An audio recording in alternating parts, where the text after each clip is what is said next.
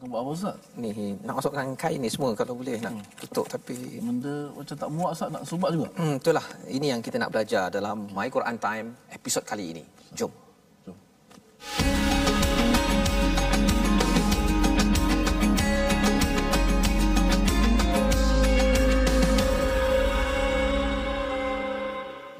أعوذ بالله من الشيطان الرجيم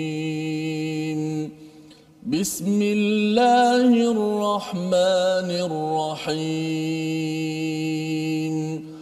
الحمد لله رب العالمين.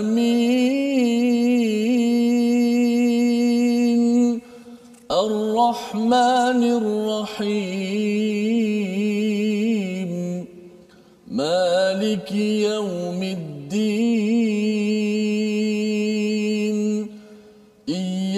إياك نعبد وإياك نستعين. اهدنا الصراط المستقيم.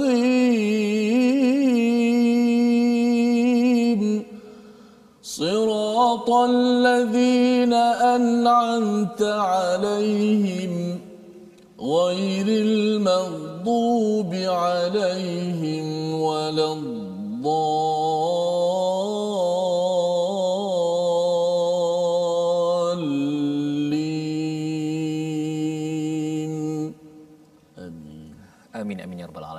Assalamualaikum warahmatullahi wabarakatuh.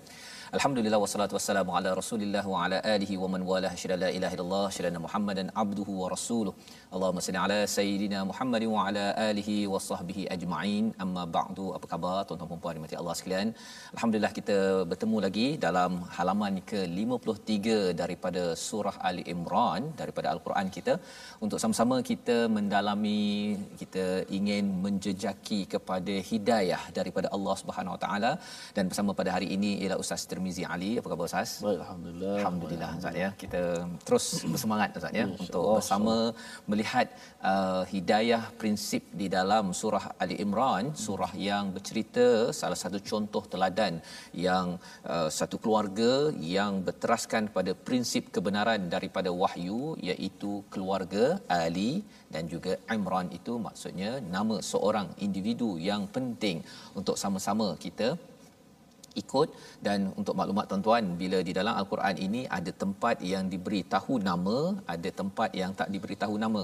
Jadi menurut Imam Syarawi jika ada nama maksudnya kemungkinan perkara tersebut tidak diulang lagi dalam sejarah ya. Tetapi kalau tidak ada nama perkara itu boleh berulang dan berulang dalam dalam sejarah hidup manusia. Dan pada hari ini kita ingin terus ya bersama sebelum itu saya persilakan tuan-tuan yang berada di rumah adik-adik untuk membuka mushaf ya halaman 53 dan uh, mohon untuk dikongsikan share di Facebook masing-masing agar kita dapat mengambil pelajaran penting daripada halaman 53 surah Ali Imran. Jadi kita nak mulakan melihat kepada sinopsis ringkasan daripada halaman 53 ini.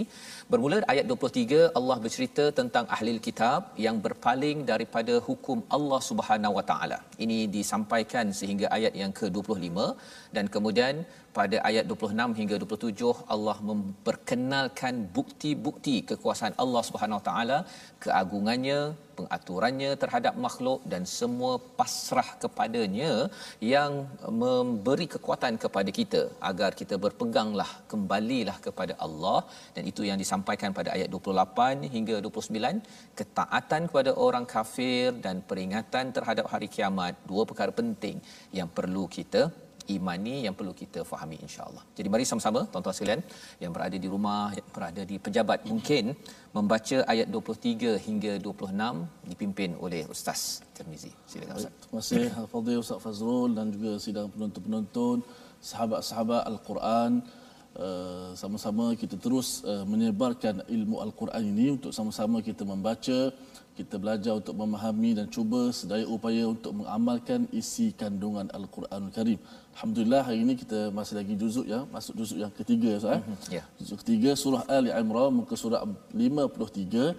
InsyaAllah saya akan bacakan daripada ayat yang ke-23 hingga yang ke-20 26. 26 Ustaz. Ya. InsyaAllah sama-sama kita membacanya. Eh, moga-moga kita mendapat eh, apa nama ni uh, kata-kata uh, bicara daripada Allah Subhanahu Wa Taala untuk panduan dalam kehidupan kita. Sama-sama kita insya-Allah. أعوذ بالله من الشيطان الرجيم بسم الله الرحمن الرحيم ألم تر إلى الذين أوتوا نصيبا من الكتاب يدعون إلى كتاب الله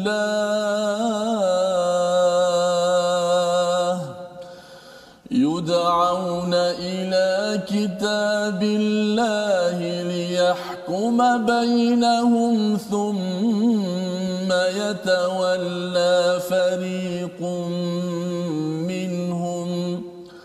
ثم يتولى فريق منهم وهم معرضون. ذلك بأنهم قالوا لن تمسنا النار إلا أياما معدودات وغرهم في دينهم ما كانوا يفترون فكيف إذا جمعناهم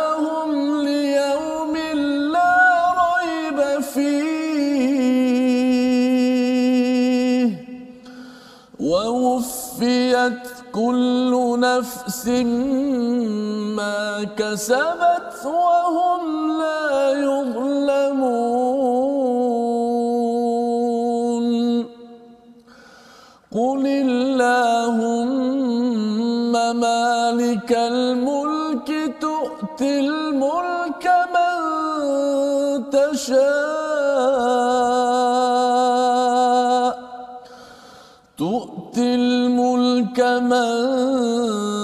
تشاء وتنزع الملك ممن تشاء وتعز من تشاء وتذل من تشاء بيدك الخير. إنك على كل شيء قدير. صدق الله العظيم. Surah Al-Azim daripada ayat 23 hingga 26 sebentar tadi bersama dengan Ustaz Tirmizi. Terima kasih Ustaz ya menyambung kita kepada uh, bagaimanakah membina prinsip kekuatan dalam diri keluarga masyarakat. Kalau sebelum ini pada ayat 22 kita bercerita tentang amalan orang-orang yang kufur kepada Allah Subhanahu Wa Taala ya salah satu kufur itu ialah tidak mahu Uh, bersama dengan orang-orang yang memperjuangkan keadilan malah membunuh kepada orang yang yang memperjuangkan keadilan maka Allah kata habitat segala amal mereka itu seperti kambing gemuk yang beracun maksudnya hmm. yang keracunan uh, habis ya di dunia lagi sia-sia di akhirat apatah lagi maka Allah menyambung Allah memberitahu pada ayat 23 tidakkah engkau memerhatikan orang yang telah diberikan kitab iaitu Bani Israel ya sebenarnya dalam surah Ali Imran ini juga ada kisah Bani Israel maksudnya hmm. mereka diajak kepada kitab Allah untuk memutuskan perkara di antara mereka kemudian sebahagian daripada mereka berpaling sambil menolak kebenaran. Apa cerita dalam ayat ini? Sebenarnya Allah nak beritahu kepada kita ya tentang orang-orang terdahulu utu nasiban minal kitab. Mendapat bahagian mereka nasiban ini satu bahagian sebagai satu anugerah. Ha, lebih kurang kalau katakan kita ada uh, apa hari jadi ustaz ya. Hmm. ada kek ke? Masing-masing dapat satu potong itu itu nasiban bahagian, bahagian. ya jadi maksudnya bagi orang-orang Bani Israel ini ada bahagian mereka daripada kitab. Maksudnya uh, bila dapat kek itu kita rasa wah best ni. Kan kita dapat bahagian kita. Uh, lagi banyak kita dapat bahagian lagi lagi menarik. Maka bagi orang-orang ahli kitab ini ataupun utul kitab utul nasiban minal kitab mereka itu diajak untuk kepada kitab ya mereka suka ke tak suka? Dia suka. Dia bacanya ya dia cuba belajar daripadanya. Uh, tetapi ustaz ya apa yang diberi highlight di sini bila mereka ini liyahkuma bainahum ya yudauna ila kitabillahi liyuhkuma bainahum bila diminta diajak untuk berhukum dengan panduan daripada kitab dia sudah baca ya. Hmm. dia sudah uh, faham. Tapi bila berhukum ada kaitan dengan ekonomi mereka buat bisnes jalan kehidupan mereka bila keputusan ataupun ditegur berdasarkan kepada al-Quran thumma kemudian mereka buat apa? Ya tawalla Oh maknanya sekadar baca saja. Baca saja. Ha dia belajar belajar saja tetapi bila kena tegur ataupun kita kata okey nampaknya tuan uh, ada riba ini tak boleh dalam uh, kalau dalam kitab kita Quran kata tak boleh riba. Dia bila kena tegur pasal bisnesnya ada kaitan dengan riba, ha, dia mula yatawalla fariqum minhum wa hum mu'ridun dan mereka itu berpaling. Allah memberi uh, penekanan ini untuk kita ambil pelajaran. Kerana apa tuan-tuan sekalian yang berada di rumah, kita mengikuti My Quran Time ini, kita baca ustaz ya. Kita faham, tetapi yang tiga, yang ketiga itu yang amal itu, itu penting. Itu penentu ustaz. Ya. Penentu ya, hmm. pasal orang-orang dahulu pun baca dan dia faham juga. Dia baca, dia faham dan kadang-kadang dia baca faham tu dia rasa gembira, rasa wah saya dah habis baca ni. Khatam tetapi rupa-rupanya yang membezakan seseorang itu beriman ataupun tidak apabila dia beramal liyahkuma bainahum berhukum dengan apa yang ditentukan oleh Allah Subhanahu Taala. Bukannya kata ah, kalau macam tu saya saya tak naklah. Ha, ya. Itu perangai orang Bani Israel yang kita ingin jauhkan dan Allah menyambung zalika bi annahum ha, mengapa jadi begitu? Zalika bi annahum qalu lan tamassana an-nar illa ayyaman ma'dudat. Oh subhanallah ya mengapa mereka sanggup uh, untuk berpaling? Pasal dia kata kalau kita tak beramal pun ustaz uh, lan tamassana an-nar illa ayyaman ma'dudat. Api neraka tu dia tidak akan sentuh kita ni. Kita kalau masuk neraka pun sekejap ayam ma'dudat. Lepas tu nanti kita masuk syurga juga. Oh dan perkataan ini tuan-tuan sekalian sebenarnya perkataan yang pernah diucapkan oleh Bani Israel pada zaman dahulu dan zaman sekarang pun ada orang cakap gitu ustaz. Hmm. Kalau kita ambil riba sikit-sikit tu nak oh, macam mana ustaz kan. Jadi nanti akhirnya pun masuk syurga juga. Perkataan itu seperti perkataan ini wa gharrahum fi dinihim ma kanu yaftarun sebenarnya mereka itu ditipu pada agama mereka atas apa yang mereka buat-buatkan sebenarnya teori bahawa kita masuk neraka lambat laun masuk syurga itu teori yang dibuat-buat oleh orang-orang Bani Israel dan juga pada zaman ini ada orang yang gunakan kaedah itu Ustaz. Hmm. Saya pun dulu berpahaman begitu. Saya ingatkan kalau asalkan lahir Islam, confirm masuk syurga kan? Confirm kan? Jahat macam mana pun confirm. Bunuh orang ke apa ke masuk syurga. Rupa-rupanya itu bukan kaedah kefahaman dalam al-Quran. Kefahaman itu adalah kefahaman Bani Israel di mana mereka menyatakan bahawa uh, nanti kita masuk juga neraka tu juga. Neraka tu sekejap je. Hmm. Kan? Rasa macam boleh tahan lah tu. Dia meringan, meremeh-remehkan uh, pasal azab daripada Allah SWT. Maka pada ayat 25 ini Allah menyatakan fakaifa bagaimana jika mereka kami kumpulkan pada hari kiamat yang tidak ada keraguan akan terjadinya dan kepada setiap jiwa diberi balasan yang sempurna sesuai dengan apa yang telah dilakukannya dan mereka tidak akan dizalimi. Allah membawakan uh, uh, persoalan ini ya di mana persoalan ini Ustaz ya mm-hmm. uh, perkataan idza jama'nahum liyaumil la raiba fihi Allah tanya pasal bagi orang beriman mereka amat sensitif tentang perkara akhirat di mana kita tidak ada ragu perkara ini mm. malah ia menjadi doa yang awal surah Ali Imran kalau kita perhatikan balik uh, muka surat yang pertama uh, surah Ali Imran ayat yang ke-9 Ustaz kita berdoa. Allah ajarkan rabbana innaka jami'un nas lil yaumil la raiba fi innallaha la yukhliful mi'ad. Ya. Nak ceritanya apa? Bagi orang beriman dia berdoa dan dia merasakan walaupun satu saat ke dalam neraka azab Allah ini azab daripada Allah.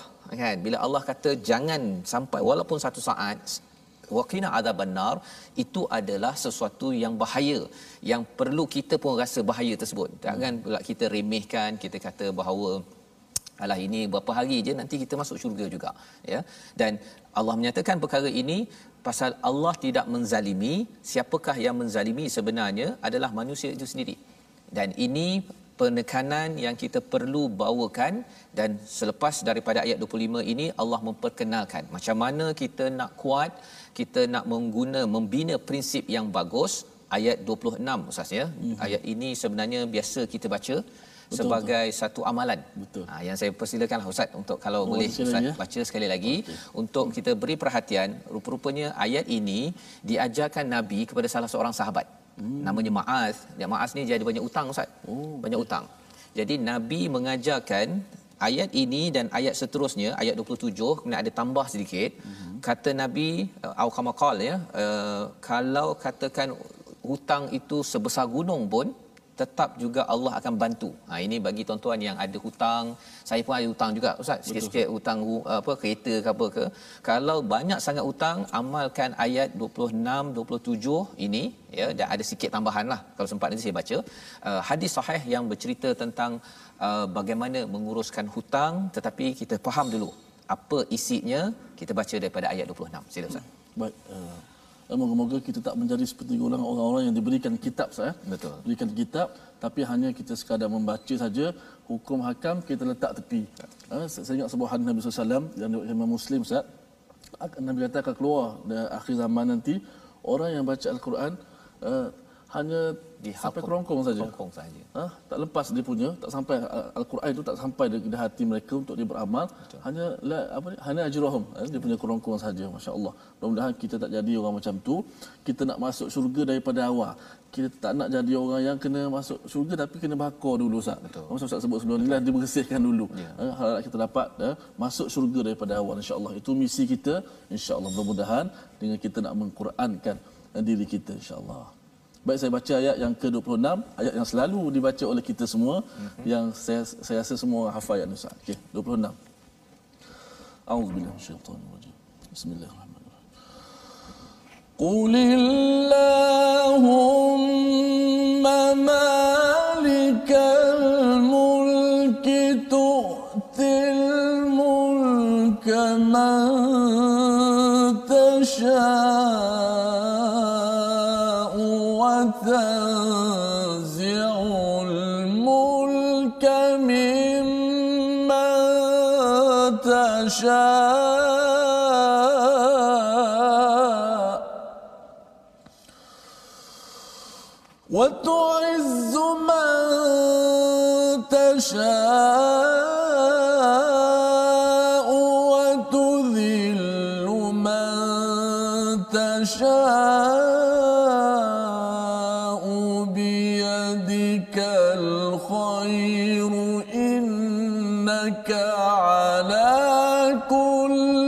شيء قدير صدق الله العظيم صدق الله العظيم ini adalah daripada ayat 26 ya qulillahumma malikal mulki tu'til mulka man tasha ya. Katakanlah Muhammad wahai Tuhan pemilik kekuasaan engkau berikan kekuasaan pada siapa pun yang engkau kehendaki dan engkau menarik kekuasaan daripada siapa pun yang engkau kehendaki. Ustaz ya. Hmm. bercakap tentang mulk ini kalau kita baca di hujung surah al-baqarah ataupun bercakap tentang Bani Israel ini mereka ini kalau Nabi Daud ya dalam peristiwa Talut ustaz ya kalau masih ingat di uh, hujung surah al-baqarah uh, Talut dan menang uh, dan kemudian Daud Nabi Daud itu diberikan uh, mulk dan juga hikmah hmm. dua perkara iaitu beri kuasa diberi kuasa dan diberikan kebijaksanaan untuk memimpin hmm. maka itu yang melayakkan kepimpinan yang dibantu oleh Allah Subhanahu taala maka dalam ayat ini Allah menyatakan Allah lah yang memberi kuasa tu til mulk bukan milk ustaz ya? Hmm. mulk. Ha kalau milk itu maksudnya kepunyaan. Kepunyaan. Ha ya contohnya kalau ini ini adalah saya punya telefon. Saya berkuasalah eh, saya saya ada saya dapat ini kan? Hmm. saya dapat telefon ini. Uh, tetapi saya tidak ada mulk. Ha kalau mulk itu maksudnya satu kerajaan telefon. Maksudnya ini syarikat saya hmm. ke yang menghasilkan telefon ini. Itu namanya mulk. Tapi kalau milk ini saya dapat satu je lah telefon ustaz ya. Ha, jadi di sini Allah berkata tu'til mulka man tasha. Allah memberi kuasa. Ha, bukan sekadar kepunyaan. Kepunyaan tu kita bolehlah beli ustaz ya.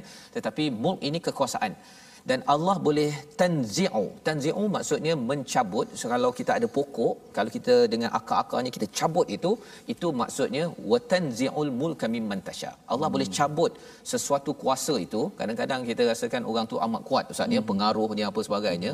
Tapi Allah boleh je cabut bila-bila, habis. Terbalik bila-bila, bila-bila ya dan jangan main-main ya yang boleh buat perkara ini hanya Allah Subhanahu Wa Taala dan wa tu'izzu man tasha ya iaitu engkau yang memuliakan siapa yang engkau kendaki dan Allah juga yang menghinakan siapa yang engkau kendaki. Jadi sebenarnya ayat ini ustaz ya ini adalah doa sebenarnya ni. Hmm. Doa. Cuma biasanya doa kita cakap uh, ada dua versi di dalam al-Quran. Satu yang bermula dengan rabbana biasanya dan yang keduanya adalah Allahumma, Allahumma. ini Allahumma tetapi sebenarnya dua-dua adalah doa hmm. sebabnya bila Ma'az salah seorang sahabat dia ada hutang ya dia diajarkan ayat ini dan ayat seterusnya 27 uh, ia menyelesaikan isu hutang sebenarnya. Pasal apa? Pasal bila kita faham, eh rupanya Allah yang memberi kuasa, Allah lah yang mencabut kuasa. Sebenarnya boleh je kita hari ini tak ada sesuatu Ustaz ya. Bukan sekadar tak ada kuasa, nak ada telefon pun tak mampu ya. Tetapi bila Allah nak beri dan cara Allah beri ini ialah macam mana? Bila kita ini adalah orang yang beriman kepada Allah Subhanahu taala. Hmm. ada juga orang yang tak beriman diberi kuasa. Tetapi hmm. yang itu Allah boleh cabut anytime. Boleh cabut bila-bila masa. Bila Allah beri Allah cabut Allah mulia Allah hinakan itu sebenarnya di hujung itu Allah cakap biadikal khair.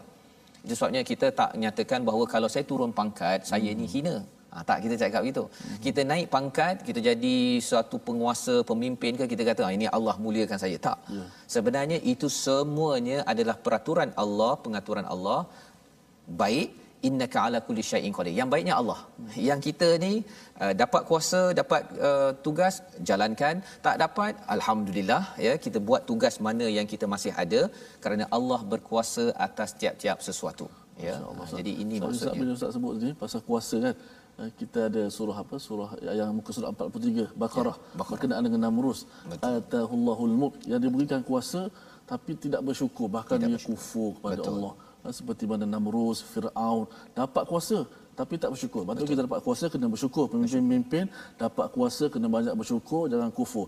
Jadi seperti Namrus, Firaun sehingga mengaku jadi tuhan sebab dia menganggap kuasa daripada dirinya sendiri. Daripada diri dia. Hmm. Itu sebabnya kalau kita ambil ke belakang sikit surah Baqarah tu Aha. cerita Talut dan Jalut, Aha. ya Allah cakap tentang uh, istilah dafa' Hmm. ya Allah akan tolak pemimpin walau yang diberi kuasa daf Allah ya walau la daf Allah la fasadatil ard kan kalau Allah tak buat perkara tersebut hmm. maka memang rosak Ya, tetapi Allah bagi kuasa itu pinjam kejap okey hmm. bersyukur ke tidak? Tak bersyukur. Dafa ya Allah akan tolak dan ganti lagi ganti lagi. Dan sehingga kan dunia ini masih lagi sebenarnya Allah cakap innaka ala kulli syai'in qadir. Allah yang berkuasa sebenarnya. Hmm. Allah bagi pinjam itu beri perhatian ya. Ha, jadi ini membawa kita kepada perkataan kita pada hari ini. Mari sama-sama kita perhatikan iaitu perkataan da'a ataupun da'awa yang berulang 220 212 kali ya yang bermaksud doa. Tapi lebih daripada itu maksudnya menyeru ataupun mengajak sebagaimana kita belajar pada ayat 23 iaitu yud'auna ila kitabillah ya diajak kepada kitab Taurat kalau Bani Israel itu adalah untuk apa? Liyahkuma bainahum Hmm. Jadi uh, dakwah ini kalau kita berdoa, kita kena berdoa adalah untuk berhukum dan meletakkan Allah sebagai Al-Hakim. Hmm. Ha, ya Allah aku nak ya Allah berjaya tapi kena ingat bahawa ya Allah aku nak minta ini ikut kepada apa yang engkau suka. Itu satu bila kita berdoa. Dan lebih daripada itu aktiviti dalam surah Ali Imran ni salah satu aktiviti penting nanti kita akan lihat pada ayat 102, 103, 104 nanti bercakap tentang istilah dakwah Ustaz ya. Hmm. Dakwah ini maksudnya ajak orang ikut kepada peraturan Allah. Hmm. Ha, kepada peraturan apa yang Allah suka, okey jom kita ikut. Pasal kalau kita tidak ikut, okay, ada orang ajak kita tak ikut, sebenarnya itu diistilahkan sebagai tawalla ya iaitu berpaling. berpaling dan bila berpaling ini sebenarnya itu lambang kepada kefahaman pendustaan yaftarun yang disampaikan pada ayat 20 24 dan hmm. ini sebagai peringatan lah kan hmm. uh, untuk kita kalau hmm. tadi uh, jangan main-main dan bercakap tak main-main ini kalau main-main Allah boleh sahaja tanzi' hmm. ya Allah boleh sahaja mencabut sesuatu kuasa dan bila bercakap tentang kuasa ni ustaz ya kadang-kadang orang kata kuasa ni pemimpin uh, politik sahaja. Yeah. Tapi ada sekarang ni orang yang kuasa dia jadi doktor, dia jadi senior doktor satu tempat dia dah tunjuk kuasa dia kan ataupun engineer pun ada nak tunjuk kuasa dia uh, jurutera ada yang imam masjid imam, imam masjid. masjid pun tunjuk kuasa saya, AJK saya lah tu AJK ustaz ya imam masjid lah mudah-mudahan jadi Mudah-mudahan jadi, jadi pengajaran untuk pengajaran saya. ya sebenarnya ya. ayat ini memberi pelajaran pada ya. kalau jadi ayah pun dia rasa macam ada kuasa hmm. dia boleh suruh isteri ibu anak buat apa saja uh, sebenarnya bila kita baca ayat ini hmm. yang berkuasa sebenar-benarnya adalah Allah, Allah bukan saya. Ha, kan? Maknanya eh, menjadi pemimpin ada kuasa itu penting juga Ustaz. Eh? Penting. Untuk menegakkan makruf. Betul. Ha? Ya. Sebab kuasa ini kalau kita baca pada muka surat sebelum ini bercakap yeah. tentang uh, syahidallahu annahu la ilaha illahu ya. Hmm. Sebenarnya bercakap tentang uh, orang yang bersaksi kepada Allah SWT dia mesti qaiman bil qist. Ah, ha, dia mesti mendirikan keadilan. keadilan. Dan keadilan ini salah satunya adalah dengan kuasa. Hmm. Ha, jadi kalau katakan ada kuasa kita perjuangkan keadilan kepada B40 contohnya Contoh, ya kepada orang miskin, anak yatim ya makin berkuasa kita jaga mereka ni ada hospital ke tak ada makin lagi kita jadi ketua kita tengok orang paling bawah yang membersihkan tu gaji cukup ke tak ya. Yang itu maksudnya kita bersama Allah SWT. Jika tidak kita sebenarnya menempah maut. Ha ya menempah uh, tanzi' yang Allah menyatakan tanzi' tadi. Allah boleh cabut. Dan bila Allah cabut itu cabut satu tapi kuatir je cabut sampai kalau pokok itu sampai habis ustaz ya. Hmm. maksudnya Allah uh, hamburkan kita kerana apa? Kerana tidak qaimam bil qist. ketika mendapat mendapat kuasa. Jadi kita sambung selepas ini satu lagi kekuasaan Allah. Kita berhenti sebentar My Quran Time baca faham aman insya-Allah.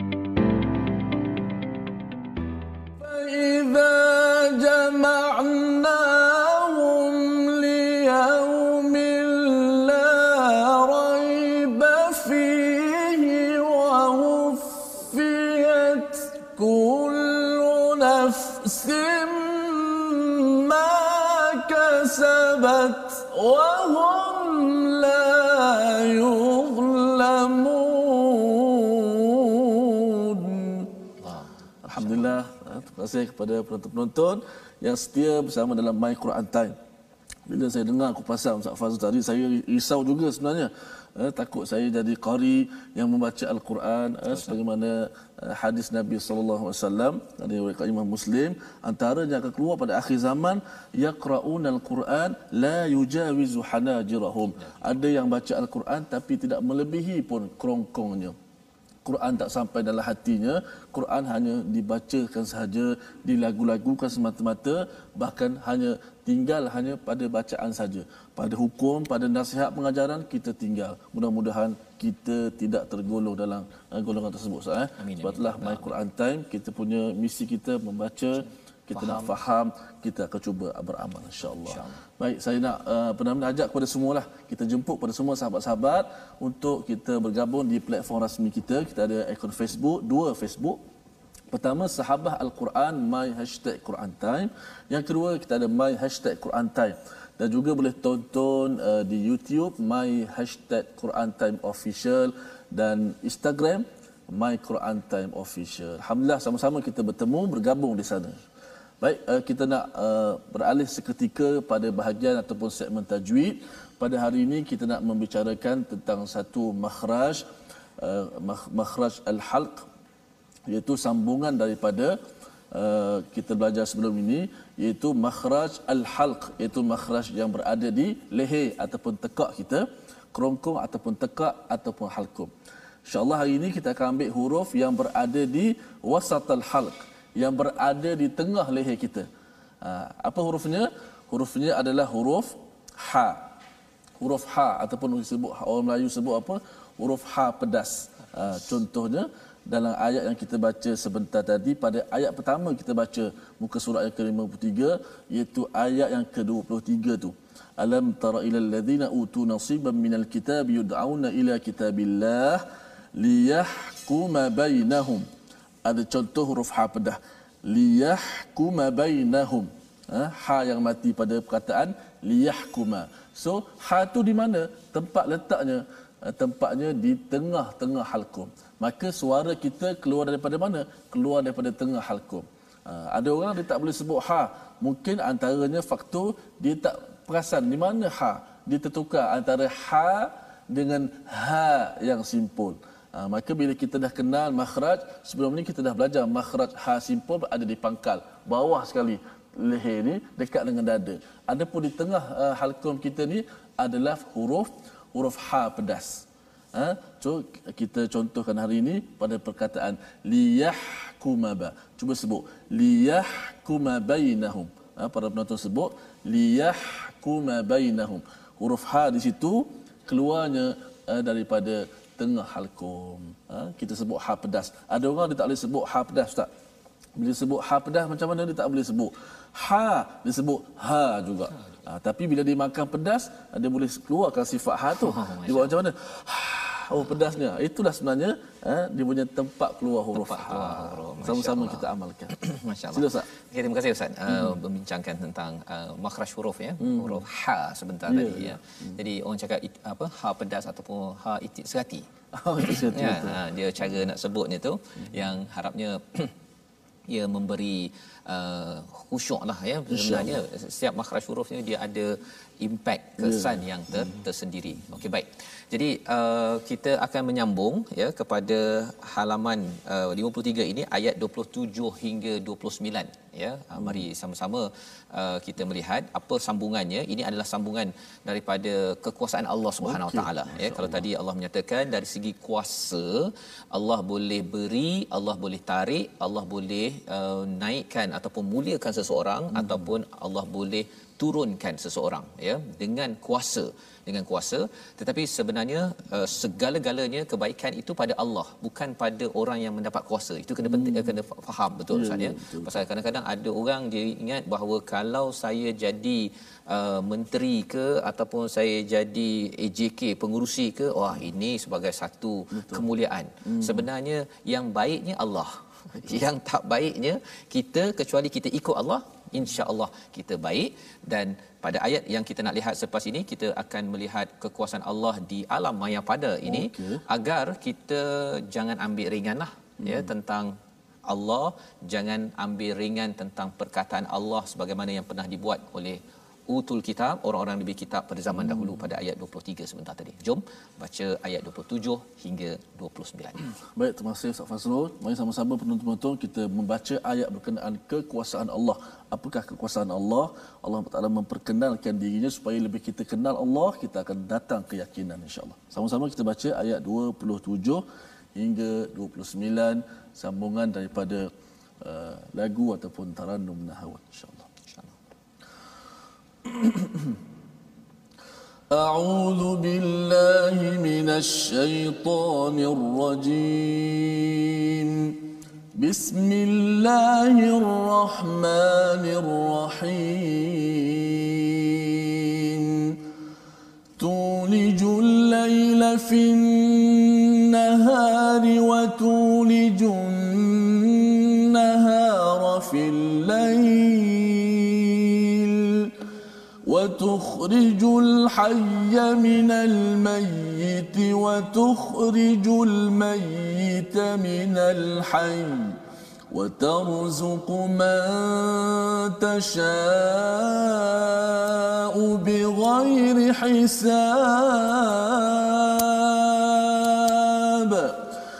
لا يتخذ المؤمنون الكافرين أولياء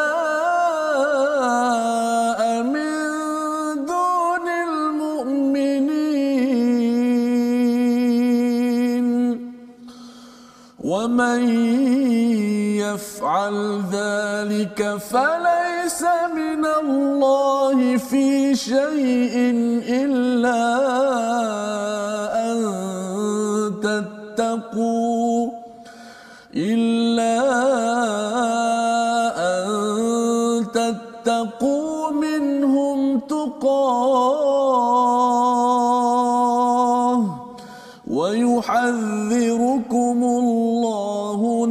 نفسه وإلى الله المصير.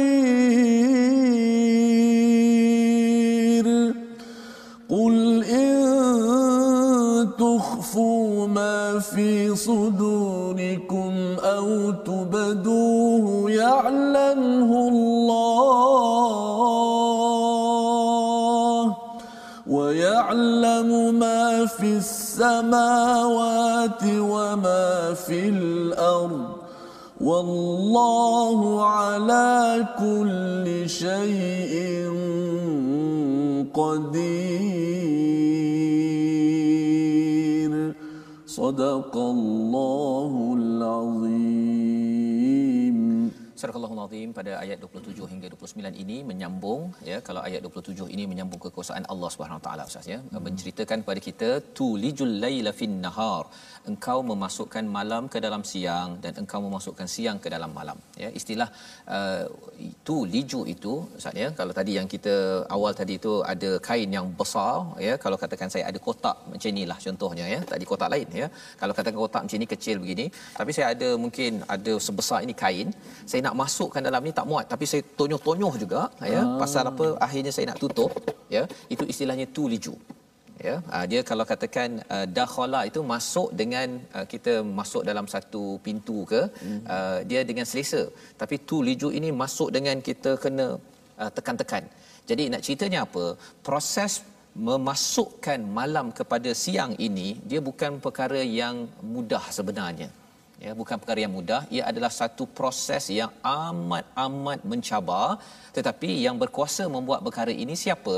Allah Subhanahu Wa taala ya Allah jugalah waktu lijun nahara fil lail Allah mengeluarkan ataupun memasukkan siang ke dalam malam maksudnya pertukaran malam ada bila malam siang ni ada dua istilah ustaz ya satu hmm. Allah gunakan istilah waqtilaf pertukaran tapi di sini Allah menyatakan tu liju Allah memasukkan Maksudnya kena masukkan malam ke dalam siang itu proses itu memerlukan tenaga kaedah yang amat besar tetapi Allah boleh buat. Allah boleh buat. Dan yang keduanya Allah menyatakan watuhrijul hayya minal mait. Watuhrijul mait minal hayy. Allah mengeluarkan sesuatu yang hidup daripada yang mati dan mengeluarkan yang mati daripada yang hidup. Ha, ini perbincangan. Ada yang kata contohnya kalau uh, daripada mati itu telur ya keluar daripada situ ayam. Ha, contohnya.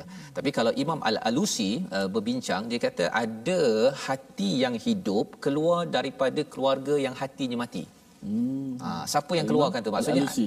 Al-Alusi Imam Al-Alusi. Ha, dia cara dia melihat tu subhanallah. Ya bukan sekadar fizikal semata-mata. Maksudnya apa? Ada orang yang Islam lahir daripada keluarga yang bukan Islam. Allah boleh buat. Allah boleh buat. Jadi kalau katakan kita mungkinlah kita bercakap ber, berkawan dengan orang-orang yang hatinya tak berapa hidup maksudnya. Mm-hmm. Tapi kalau kita nak hati kita hidup dengan panduan hidayah daripada Allah, Allah boleh keluarkan. Allah boleh keluarkan. Dan watarzuqu main tasya'u bighairi hisab Allah lah yang memberi rezeki pada siapa yang dikendaki tanpa terbatas. Ha, itu yang uh, yang diajarkan kepada Maaz oleh Rasul sallallahu alaihi wasallam. Baca dua ayat ini kalau hutang sebesar gunung pun ia akan dapat diselesaikan. Pasal apa? Pasal Allah kan dah ring mudah je kan? Allah nak menciptakan segala-galanya nak bagi sikit kat kita satu juta dua juta ustaz ya.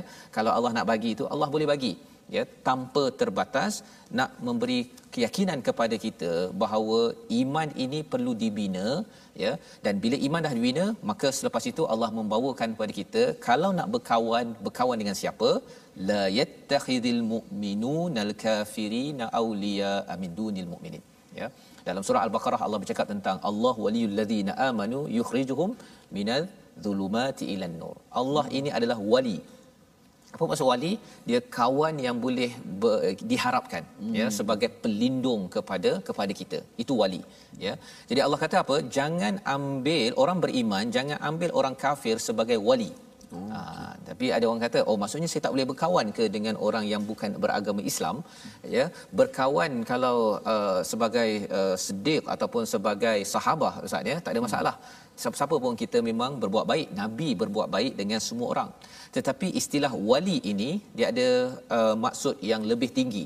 Iaitu hmm. apa kalau bercakap tentang masalah nak bergantung kepada siapa hmm. Allah cakap mesti ambil di kalangan orang-orang yang beriman. Pasal orang beriman yang tahu apakah dia akan melindungi. Pasal orang yang bukan uh, beriman Ustaz, dia sebenarnya dia takkan melindungi orang beriman. Ya, hmm. orang yang uh, tidak beriman ini uh, tagut yang akan uh, bersama dengan mereka ya jadi taurat ini apa? Orang-orang yang berkuasa yang nak memperjuangkan agenda tidak baik dalam kehidupan. Hmm. ha, kalau boleh dia tak nak kita beriman tak nak baca Quran tak payah solat itu taurat. Hmm. ya itu sebabnya kalau pun orang itu orang Islam tapi dia tak suka perkara-perkara kebaikan itu itu digelar taurat. Kita kena yakfur. Hmm. tak boleh taat. Ya maka di sini Allah menyatakan wa may yaf'al dzalika falaisa minallahi fi syai' ya siapa yang buat begitu maksudnya dia ambil selain daripada orang beriman sebagai aulia sebagai pelindung dia maka dia tidak dapat bantuan daripada Allah Subhanahu Wa taala. Illa ha, kecuali antattaqu minhum tuqah. Ya kecuali kalau dia nak uh, takut daripada dia kalau katakan dia dengan uh, orang B ini orang itu menakut-nakutkan dia ataupun ini lebih kepada hubungan antara negara antara negeri. Kalau katakan antara kumpulan ya. Kalau dia kata kalau kamu tak berbaik dengan kami kami akan penggal kamu contohnya maka kita boleh uh, berbaik hanya untuk mengelakkan uh, bahaya sahaja. Itu hmm. istilahnya tuqah sesuatu hmm, yang menakutkan. Hmm. ya tetapi nak bergantung berharap beri ketaatan 100% kepada mereka tidak ya Allah nyatakan wa yuhadzirukumullahu nafsah. Dan Allah cakap apa? Uh, dan Allah mengingatkan kamu akan diri seksanya dan hanya kepada Allah lah tempat kembali. Ya uh, masir ini daripada perkataan sara. Sara ini maksudnya kita jalan hmm. maksudnya akhirnya sekali nanti akan kembali juga ke tempat itu. Itu hmm. namanya uh, masir. Jadi wa ilallah kita ni uh, 60 tahun 70 tahun hidup jalan-jalan jalan-jalan akhir sekali kita bukan pergi pada kawan kita ustaz kita pergi pada siapa kepada Allah jadi Allah hanya terima kalau kita ini bersama dengan orang yang beriman sebagai tempat kita bersama uh, sebagai kawan setia hmm. ha, kawan biasa okey tapi kawan setia mesti orang yang yang beriman dan di hujung itu Allah memberitahu kepada kita pasal bab uh, taat ataupun berkawan kepada Allah orang beriman ni dia benda dalam hati ustaz hmm. ya dalam hati. Jadi uh, kita nak tengok peringatan daripada Allah SWT pada ayat 29. Nak minta ustaz untuk ulang eh? ya ayat 29 ya, ini. Insya-Allah kita sama-sama membaca peringatan Allah Subhanahu Wa Taala uh, supaya kita lebih mudah memahami dan juga pasak dalam hati kita ayat-ayat Allah Subhanahu Wa Taala. Ayat 29 terakhir eh? ayat terakhir. Ya. Auzubillahi قل إن تخفوا ما في صدوركم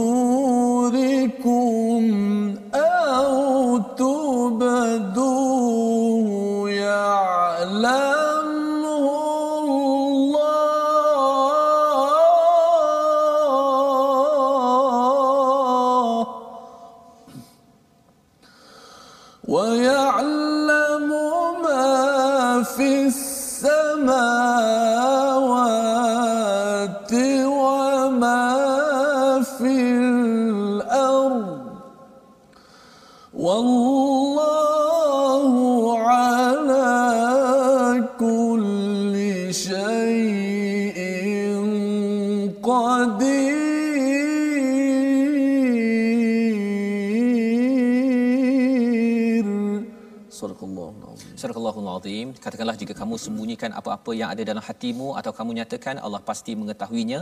Dia mengetahui apa yang ada di langit dan apa yang ada di bumi. Allah berkuasa atas segala sesuatu. Hmm. Tadi kita dah melihat kekuasaan Allah Ustaz ya. Hmm. Perkataannya tu liju ya wa tukhriju kemudian Allah bercakap tentang watarzuku tiga hmm. perkataan ini sebenarnya ada isu tentang hati kita hmm. ya pasal bila kita bercampur dengan orang beriman tidak beriman kadang-kadang dia uh, kita Allah dah bagi peluang lah tadi hmm. maksudnya mesti pilih orang beriman betul-betul sebagai kawan Kemudian kalau ada bahaya kita bolehlah berbuat baik ya hanya untuk mengelakkan bahaya sampai pada kita dan kita kena berjaga-jaga.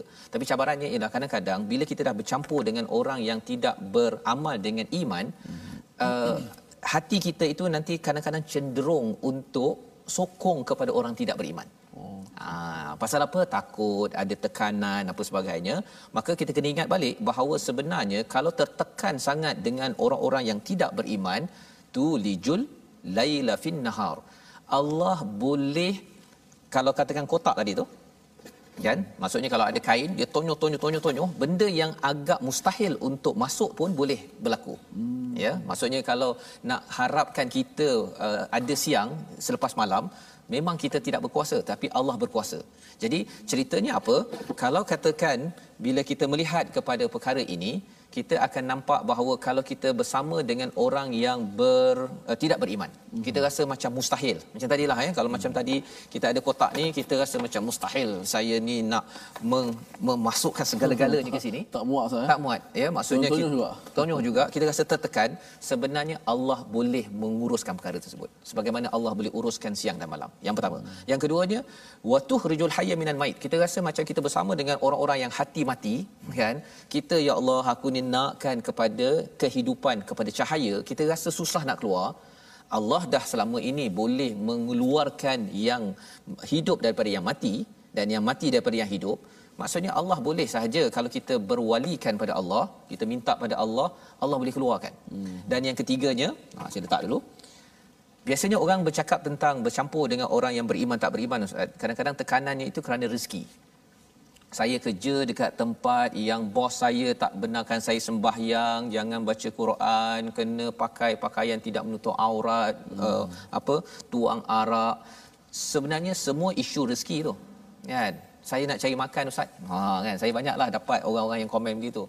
Jadi persoalannya apa? Siapa yang berkuasa pasal rezeki hmm. kan? Siapa yang berkuasa pasal rezeki? Pasal Allah cakap wa tarzuqu man tasya bi ghairi hisab Allah lah yang memberi rezeki tanpa hisap seperti mana Maaz tadi dia rasa ada hutang tetapi dengan dia baca ayat ini dan dia faham dan dia beramal mm-hmm. maka kesannya ialah hutang sebesar gunung pun rezeki sebesar gunung pun Allah boleh bagi kepada kita. Pasal Allah yang tahu mm-hmm. Allah yang tahu menguruskan segala perkara ini wallahu ala kulli syai'in qadir. qadir. Allah lah yang maha berkuasa. Perkataan ini sama seperti yang kita lihat kepada ayat mana Ustaz? Sebelum ni kita ada jumpa tentang Allah ni maha berkuasa. Ya, ya. betul betul. Iaitu kat mana? Uh, ayat 26. Muka surat sama. Ha, macam dah jauh tapi rupanya dekat. Muka surat sama. Ayat kulillahumma malikal mulki tu'til mulka man tasha' ya. Maksudnya kat hujung itu innaka ala kulli syai'in qadir. Di bawah itu wallahu ala kulli syai'in qadir. Allah berulang menyatakan Allah maha berkuasa. Pasal kadang-kadang kita rasa manusia berkuasa. Mm-hmm. kita rasakan bahawa kalau saya tak geng dengan orang tak beriman nanti habislah projek saya. Kalau saya tak bagi bawah meja habislah saya punya kerja saya contohnya. Mm. tapi rupa-rupanya kita dah nampak di alam maya pada ini Allah berkuasa. Takkan tak yakin lagi. Yang kita doakan membawa kepada resolusi kita pada hari ini. Mari sama-sama kita perhatikan. Yang pertama jauhkan diri daripada sifat ya Yahudi Nasrani Bani Israel yang mengingkari kitab sucinya setelah diberikan kepada mereka. Dengan apa? Dengan kita baca kita faham tapi jangan sekadar faham kita kena berhukum dengan uh, peraturan Allah kita beramal yang pertama. Yang kedua kita jangan mudah terpedaya dengan apa yang disampaikan oleh seseorang tanpa dalil yang sahih sebagaimana ayat 24 yaftarun tadi ustaz ya. Mm-hmm. dia cakap bahawa kita nanti masuk neraka beberapa hari je nanti masuk syurga juga. Mm. mana mana dalil mana dalil ya. Yang kedua. Yang ketiga pelajari akidah yang betul ya dan jauhkan akidah yang terpesong kerana ia menyebabkan azab yang pedih. Yang Allah nyatakan pada ayat 25 tadi iaitu ada orang yang rasakan bahawa dia mempersoalkan hari kebangkitan hmm. ya. Hari uh, pertemuan tapi rupa-rupanya itu akan mengundang kepada azab daripada Allah Subhanahu Wa Taala. Kita sama-sama berdoa ustaz. Ya. Allah mudahkan kita percaya Allah yang maha berkuasa. Silakan. Bismillahirrahmanirrahim. Alhamdulillahi Rabbil Alamin والصلاة والسلام على رسول الله. اللهم إنا نسألك موجبات رحمتك وعزائم مغفرتك والسلامة من كل إثم والغنيمة من كل بر والفوز بالجنة والنجاة من النار يا رب العالمين Ya Allah ya Tuhan kami kurniakanlah kekuatan kepada kami untuk berpegang teguh dengan ajaran agamamu ya Allah Ya Allah berikanlah kekuatan kepada kami untuk sentiasa berdiri di atas landasan Al-Quran dan Sunnah Nabi-Mu ya Allah Ya Allah jadikanlah Al-Quran yang kami baca ini masuk ke dalam hati-hati kami untuk kami beramal dengan isi kandungan Al-Quran Ya Allah. Ya Allah Engkau lah yang maha kuasa Ya Allah. Ya Allah Engkau lah yang memberi kuasa kepada sesiapa yang Engkau kehendaki Ya Allah. Innaka ala kulli syai'in qadir. Sungguh Engkau lah yang maha berkuasa di atas tiap-tiap sesuatu Ya Allah. Ya Allah janganlah Engkau uji kami dengan kekuasaan yang melalaikan kami Ya Allah. Ya Allah jadikanlah kami orang-orang yang sentiasa berpegang dengan amanah sebagai khalifahmu di muka bumi ini ya Allah. Ya Allah ampunkanlah segala salah silap kami ya Allah. Ya Allah bimbinglah kami untuk menjalankan perintahmu ya Allah. Rabbana hab lana min azwajina wa dhurriyyatina qurrata a'yun waj'alna lil muttaqina imama. Ya Allah Berilah kurniakanlah kepada kami isteri-isteri dan zuriat-zuriat keturunan kami perkara-perkara yang menyukai hati kami melihatnya dan jadikanlah kami imam ikutan bagi orang-orang yang bertakwa kepadamu ya Allah. ربنا آتنا في الدنيا حسنة وفي الآخرة حسنة وقنا عذاب النار وصلى الله وسلم على نبينا محمد وعلى آله وصحبه أجمعين والحمد لله رب العالمين Amin amin ya rabbal alamin. Terima kasih diucapkan pada Ustaz uh, Tirmizi membacakan doa sebentar tadi yang diaminkan oleh tuan-tuan. Moga-moga Allah mengurniakan kepada kita uh, kekuatan beriman kepada Allah yang Maha Perkasa, yang Maha Berkuasa atas setiap sesuatu dan inilah yang kita ingin sebarkan di seluruh dunia dalam kempen wakaf untuk ummah untuk sama-sama tuan-tuan uh, dijemput untuk bersama dalam misi ini agar lebih ramai lagi individu-individu yang meletakkan Allah sebagai yang maha berkuasa yang memberi kesan kepada kehidupan harian yang akan mengambil al-Quran ini sebagai sumber hukum sebagai sumber peraturan dalam hidup yang pasti akan membawa kita ke syurga Allah Subhanahu taala. Jadi tuan-tuan boleh uh, menyumbang dengan nombor yang tertera dan saya menjemput tuan-tuan untuk mengikuti siaran ulangan bagi program kita ini ya, Ustaz ya pada jam 5 petang, 10 malam dan 6 pagi. ya boleh share di Facebook ini pada bila-bila masa boleh tengok mm-hmm. kalau katakan di di kaca TV pada masa yang diberikan tadi. Jadi program ini dibawakan oleh Mofaz. Kita bertemu pada hari esok My Quran Time baca faham aman insya-Allah.